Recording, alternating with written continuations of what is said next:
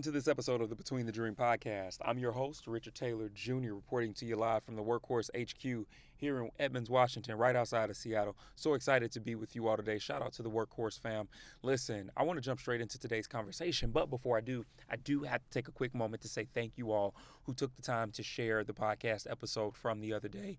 It means the world to me. I saw your posts. I saw your shares, retweets. I saw everything on Instagram from stories to your actual page. It means a lot knowing that you thought that my content and this work that I'm putting out was good enough to be up there. So thank you. Can't say it enough. If you're new to the podcast, I want to say thank you so much for tuning in. And maybe it's one of your first few times. Thank you for taking your time out to be a part of this congregation. What are we in church? To be a part of this community and to be a part of this culture here that we're building with the Between the Dream podcast as we seek to continue to champion and maximize our mental and emotional health. If you are returning, if you're part of the Dream Team, you've been here for a while, can you believe the Between the Dream podcast has been here for 3 whole years now? Wow. If you are a returning listener, thank you so much for your continued support. It means the world to me. All right, now that we've got all the house orders out of the way, I want to go ahead and jump into today's conversation. So a few days ago, we had a really good discussion around this whole concept of in order to heal, we've got to be honest, right? And I want to dive deeper, right, as we continue to work within the conversation of the 31 Days of Power. I think there is another conversation that needs to be had around what happens when honesty takes place, right? It's not like it's just all hunky-dory, everything's okay, boom, I see the light, and now we're done, everything's perfect. No. One thing that sticks out to me more than anything is that there is this reality of guilt trip that comes when we have to acknowledge, right? That's what I talked about a lot, acknowledge and admitting these certain things, right? And when we do get to that point of growth where we can actually say, I need help, or I was wrong in this situation, or I'm carrying toxic traits, whatever the case might be, truth be told, there is an immense amount of guilt that comes with us being able to see the ugliest parts of ourselves in those moments. And I just want to be here to help you all through that because I know what that feels like. And there are 4 specific things that I want to touch on today that I think can catapult you out of that dead space when guilt tries to hit you after you've taken that road of honesty as you're trying to seek out healing, right? Because I know for many of us, you know, this is not a one shot, a one hit, and we're out of the mud. The reality is that it lingers for many of us, right? The realities of what we were, or maybe the realities of what we've become, that thing is real. And I just want to help you today. If guilt does try and attack you, maybe not right now, maybe at some point during this year, or maybe some point down the road in your life experiences, guilt tripping is such a real thing. Obviously, it's something that can come from people. Maybe they've seen how you were in the past and they haven't been able to acknowledge your change or the strides that you're making to become a better person. Maybe they've seen some of the ugly mental health episodes that you've had, some of the breakdowns. They were there with you in the struggle, and they're having a hard time seeing you as you're learning to heal and thrive, and maybe they don't like it, right? There are so many different facets to this. But the other part that I really want to focus in on, because we can't control people, we cannot control how they're going to respond to us taking the approach to trying to heal. But what we can do is control ourselves. And that's where I want to gear this conversation towards today, because I think if we're being honest, man, in self-reflection, one of the things that we do have is that it's not always people guilt tripping us. Many times it's us. It's us taking the time to identify areas and ways. And when we do this, if we can be completely honest, keep it a buck with me, that guilt can start to set in. You will hold things over your head. You become your own worst critic. You become your own worst enemy. And if you're not careful in the guilt tripping, what tends to happen is that you will actually psych yourself into this mindset sometimes that you do not deserve better because of what you've put out and what you've done. And I just want to help you break that today. So 4 quick things that I want to give you all, and they are going to be process, repent, delete, and reconcile, right? And I want to take my time with each of these. So here we go. When I talk about this concept of processing, right, how do we deal with guilt?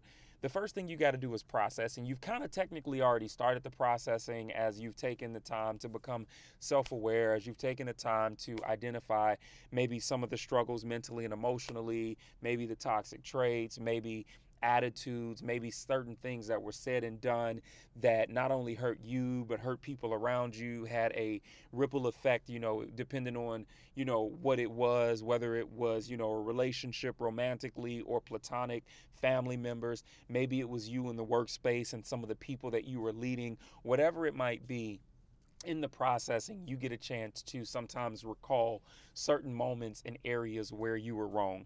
And truthfully, it's not always easy to see yourself as you've humbled yourself, as you have, you know, allowed pride and ego to move away, and as you've decided to be honest. It's not easy in that processing to see some of those ugly things. But here's the thing, you can't avoid it. You cannot avoid the process. And so what I want to encourage you all to do is, in processing, I want you to think through, but in thinking through, I want you to identify which thoughts actually deserve your time and actually deserve your heart's processing within it. And the reason why I'm saying this is because a lot of times what I'm noticing is that where we tend to give our thoughts and where we tend to give a lot of our emotional response in the processing is in the areas where lies and deceit can trick us into being and or feeling guilty, even though we are trying to make a better change, and even though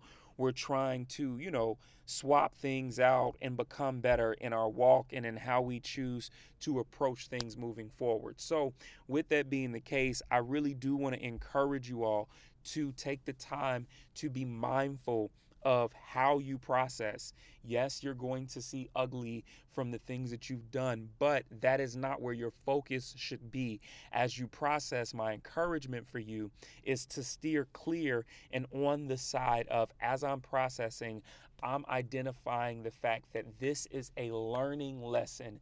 This is an opportunity not for me to be or feel condemned, but rather this is an opportunity for me to see, boom, this is where I went wrong. This is how I can make sure I don't do it again. And this is how I can be better overall moving forward. Second thing I want to encourage you all to do is repent. Now, boom, this is something that we hear a lot in the church facet, definitely in the Christian faith, but repent in general, you know, like, yes, for some of us, it will come through that faith piece. It will come through our belief. But beyond that, man, sometimes, look, it's important for us to make sure that we are apologizing to two different groups, right? Apologizing, one, to yourself for what you've allowed yourself to either become or do, but then also apologizing. Listen, if you are in the guilty phase of seeing how you were to people, seeing how your actions or your words affected people, I want to encourage you, as you continue to strip back the pride and the ego, listen, be okay. If there is a space and an opportunity for you to do it, be okay with taking the time to build up that strength to ask for forgiveness and apologize to that person, to essentially bury the hatchet and move forward, right? In this, I think that this can be so helpful when it comes to dealing with the guilt, because what you're doing is finding closure. And in that closure, you realize that this part of you, while it can't be taken away, while you can't go back and change the past, you are closing the door so that you can open something new for a better future and better actions and ways within it.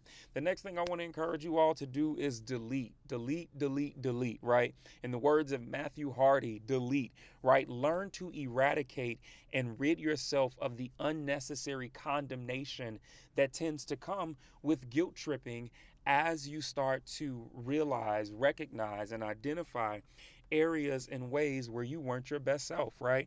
And this doesn't mean that it's going to completely be gone from your memory.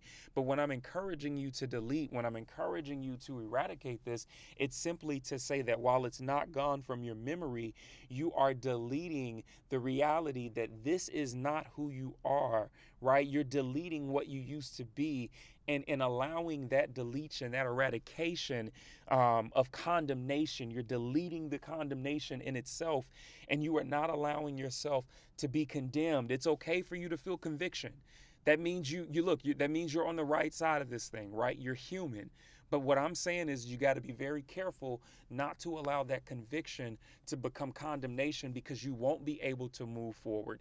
And in the moments where condemnation starts to rest heavy, in those idle phases, what you will notice is that condemnation has a way of not only eating away at you, but it has a way of sucking you back in to some of the very lifestyle and things that you said you wanted to get rid of in that process. So I want to encourage you all to delete the unnecessary condemnation. And then finally, listen, my last bit of encouragement for you is to reconcile with yourself. And if it's possible, reconcile with the situation or the person group or the friend group or whomever it might be, right? Reconcile. And this doesn't mean that you're going to go back, if this is something that you're doing with people, where it's going to be hunky-dory and everything's going to be okay moving forward. But what it does, once again, closed door, right? That closure component is so important. But also what the reconciliation does is it actually starts to invite healing into the space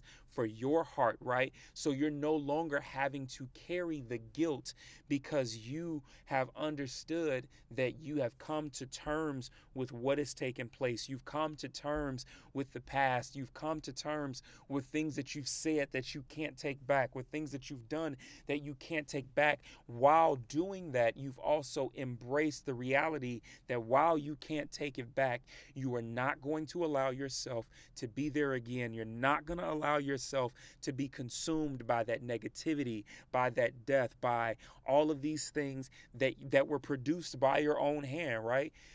You're not going to be in those spaces again, right? And in reconciliation, one of the things that I love is that it does give us time to reflect. And here's a component of reflection that I want you to understand. And hopefully this helps you to forgive yourself and to continue to reconcile moving forward for a better mental health. And that is this. A lot of times we as human beings are making decisions off of traumatic experiences, off of bad teaching, whether done with good intent or malicious intent. We are making decisions and having emotional responses in our flawed, innate human nature. And because of this, you had a moment. But if you make the commitment to let that moment be just that, a moment in a very weak and vulnerable state, you give yourself the opportunity to understand that as you've grown, as you've practiced more of the self-awareness, as you've started to invest into your mental health, dealing with things like anxiety, dealing with those moments of sadness that start to teeter into depression, dealing with the bipolar disorder, right? The change of attitude, the schizophrenia, these things that for so long had a hand and a control on you. When you can start to understand that while, yes, you played a part in this, but understanding root causes of why it was there in the first place will be such a huge benefactor in you moving forward in healing and freedom. And I want to leave you all with that today. So these are my 4 bits of encouragement for you to dealing with the guilt trip. It's time to process, right? Thinking through and identifying which thoughts actually deserve your time. Repent. Take time to apologize and ask for forgiveness. Delete, right? Learning to eradicate and rid yourself of the unnecessary condemnation.